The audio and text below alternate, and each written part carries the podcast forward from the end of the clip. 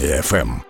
Це радіо сильних радіо вільних Армія FM. І до нас в гості завітав пан Віталій Кузьменко. Він учасник революції гідності і офіцер збройних сил України. Пане Віталій, доброго ранку. Бажаю здоров'я. І ми вам бажаємо здоров'я. Давайте одразу згадаємо події понад десятирічної давнини з вашого дозволу. А ви студентом пішли на майдан. Що тоді спонукало? Насправді так сьогодні дивимося, що вже пройшло фактично 10 років, але фактично ну, таке відчуття, що було буквально вчора. Чому вийшов? Для мене це було досить просто, тому що я вийшов за майбутнє, в якому хочу жити, а не та реальність, яка говорила нам, що ми рухаємось в якусь тоталітарну країну, в якій жодних перспектив для розвитку не існувало, такої проросійської, скажімо так, моделі держави. І власне ще тоді я прекрасно розумію, мої друзі, з якими ми виходили, що ми не хочемо жити в такій країні, яку тоді намагались побудувати там в період Януковича, і саме тому ми виходили на протест за те, щоб у нас була проєвропейська в плані чого? В плані верховенства права, в плані вільного економічного розвитку, в плані власне прав людини. От заради цих, начебто, вже зрозумілих, простих для нас істин, але тоді з цим були великі проблеми. І ви відчули на собі всю жорстокість Беркуту під час розгону студентського протесту і потрапили в лікарню зі струсом мозку, переломом руки, але все одно повернулись на майдан. Хотілося помсти чи взагалі справедливості для країни? В першу чергу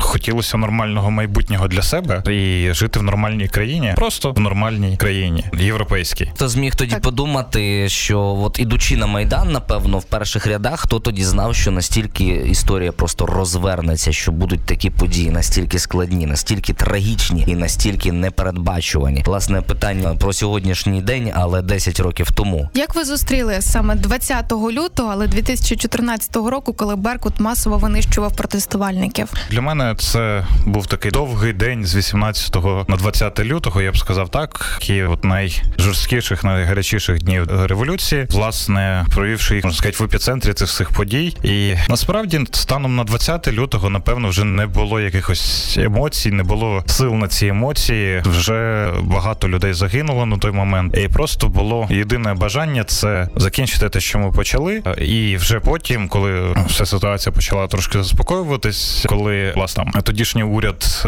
разом з Януковичем вони втікають, міліцейські підрозділи вони відходять, не розуміючи, що їм робити. От коли вже почала ситуація заспокоюватись, тоді вже починаєш аналізувати, да, а що ж це відбулося, розумієш, наскільки тобі в принципі повезло в тому, що ти ще більш-менш цілий залишився після цих подій, і тоді вже думаєш про те, а що ж робити далі. Тому Тому було таке. Віталій Кузьменко, учасник революції гідності, і зараз офіцер збройних сил України в гостях на армії ФМ Радіосильних і Радіовільних. Складне, напевно, питання, можливо, не дуже коректно з мого боку, але все-таки хотілося б дізнатися. Ось можете пригадати свої відчуття під час фактично бойових дій на майдані Незалежності. Це приблизно як е, і під час бою звичайного, як потім виявилось, да що ти не відчуваєш якихось емоцій, емо- емоційних потрясінь під час цих подій. Ти просто бачиш, де треба докласти зусилля, де треба допомогти. От просто таке у тебе цілеспрямоване с- сприйняття світу навколишнього. А от де ти зараз можеш бути корисний, і ти не звертаєш увагу на те, що там поряд щось палає, поряд виносять поранених. Ти на це так сильно не звертаєш уваги. Ти просто концентруєшся на тому, де тобі потрібно докласти зусилля. Але перебуваючи під кулями, якими засобами, можливо, підручними, можливо, наперед заготованими, ви могли чинити опір Беркуту? Насправді,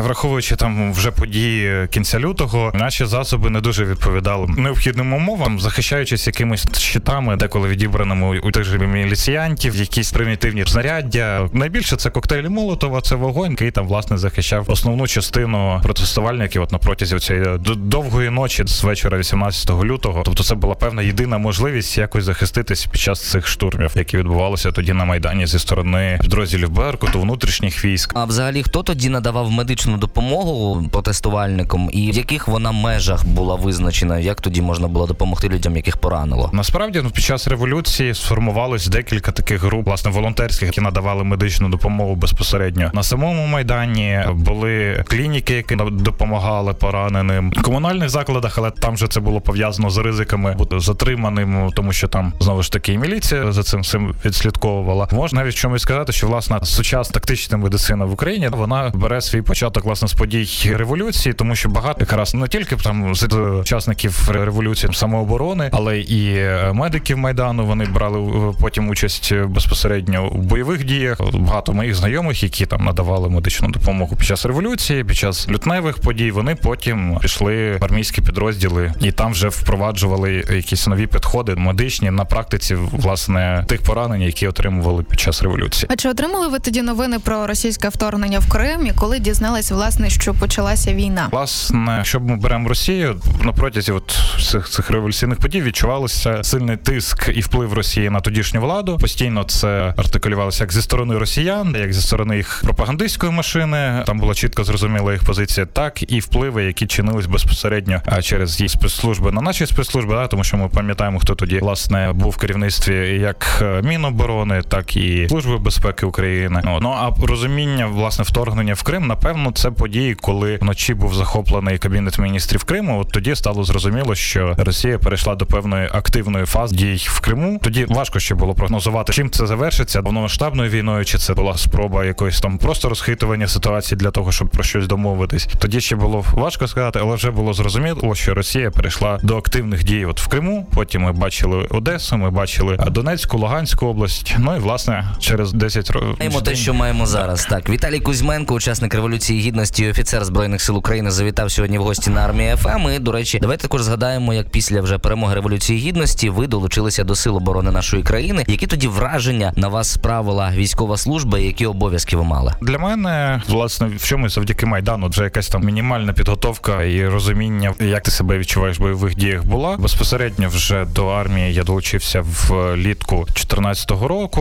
Спочатку це був добровольчий підрозділ, який власне от в процесі формування відразу став частиною збройних сил. І мені тоді пощастило в тому, що у нас була певна можливість, був час для того, щоб пройти повноцінну більш-менш повноцінну на той час підготовку і власне відправитись е, в зону АТО вже певним розумінням і злагодженням, принаймні на рівні нашого підрозділу. І це дуже важливо, принаймні для новоствореного підрозділу. Якісна підготовка це запорука е, успішного виконання завдань і запорука власне виживання бійців. Тому для мене це до сьогоднішнього дня я вдячний інструкторам і взагалі тому, що в мене була тоді така можливість, що вже подальші події в зоні бойових дій для мене були після наших тренувань достатньо я б не сказав, що повністю буденним, але не такими складними завданнями, як для людей, які вчора були цивільними і опиняються в зоні бойових дій, не розуміючи власне, як всі ці процеси влаштовані. Цікаво, що ви навіть брали участь у параді. Розкажіть, будь ласка, про цей досвід. Як взагалі обирали військових на цю урочисту подію? А, так, і така історія була, але це вже якраз в 16-му році, коли я вперше звільнявся зі збройних сил, вже тоді переводився в резерв, і власне вже в самому параді брав участь як е, резервіст збройних сил. Сам не дуже тривалою підготовкою, але в принципі, начебто, так наша коробочка тоді непогано відпрацювала резервістів, і такий досвід є. А як обирали централізовано якось е, з боку командування приходило розпорядження? Ну це вже якраз ви? я був в процесі звільнення, і це вже через військомат, сучасні ТЦК. Вже формувалася відповідна група з резервістів, яка представляла власне корпус резерву на той час. Мгм.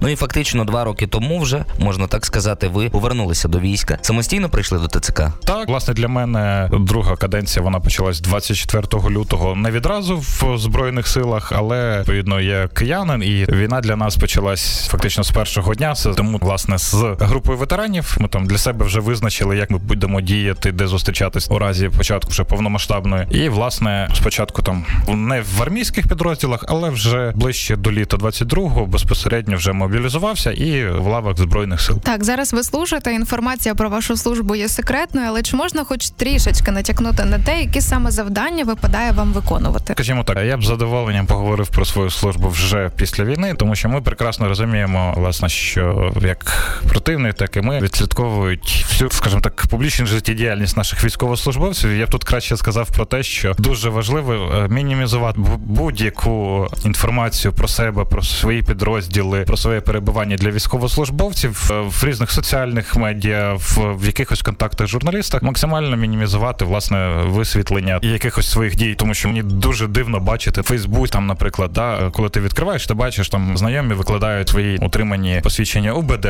не заблюриш жодні показники, викладають свої нагороди разом з цією книжечкою, в якій там вказується безпосередньо Командир там, частини і Е, так далі. командир частини, і його персональні дані. Її противник дуже цікавиться персональними даними військовослужбовців, дуже прагне прив'язати їх до підрозділів, щоб потім розуміти власне про переміщення наших підрозділів і так далі. Робимо правильні висновки. Ну а чи можна сказати, пане Віталій, що небезпека, з якою ви стикалися і на майдані, і потім в АТО, була значно меншою, аніж те, що ви бачили вже зараз під час широкомасштабної війни? Широкомасштабна війна це зовсім інший масштаб, зовсім інше розуміння. До 24 24 лютого я для себе не стикався. Це абсолютно інші виклики з застосуванням ракетного озброєння, з застосуванням авіації. Це вимагає набагато більшого рівня пристосування до цього, набагато більше стійкості для того, щоб вижити в умовах повномасштабної війни, виконувати завдання в умовах повномасштабної війни, коли противник має такий величезний арсенал засобів впливу на наші підрозділи, на наші позиції. Тут потрібно проявляти дуже велику обережність в плануванні, дуже іноді креативний підхід для того, щоб виконати завдання в тих умовах і проти такого противника, як Росія, з їх усім озброєнням. І наостанок хотілося б почути ваші слова побажання, можливо, слова вдячності вашим побратимам і посестрам. Певно, я скажу досить просто те, що всі ми докладаємо величезних зусиль. Кожен військовий вже тричі думав про те, що ну вже сил немає. Видухся, вигорів, але нам треба завершити те, що ми робимо, вигнати Росію, і потім вже я сподіваюся, як і моя мрія після війни нарешті відпочити повноцінно, так і в більшості військових просто дожити до того часу, коли можна видихнути буде. От тому я всім бажаю дожити і повернутися до звичного ритму життя в своїй вільній незалежній Україні. Пан Віталій Кузьменко, учасник революції гідності, офіцер збройних сил України, сьогодні побував у нас в гостях на армії FM. Армія FM.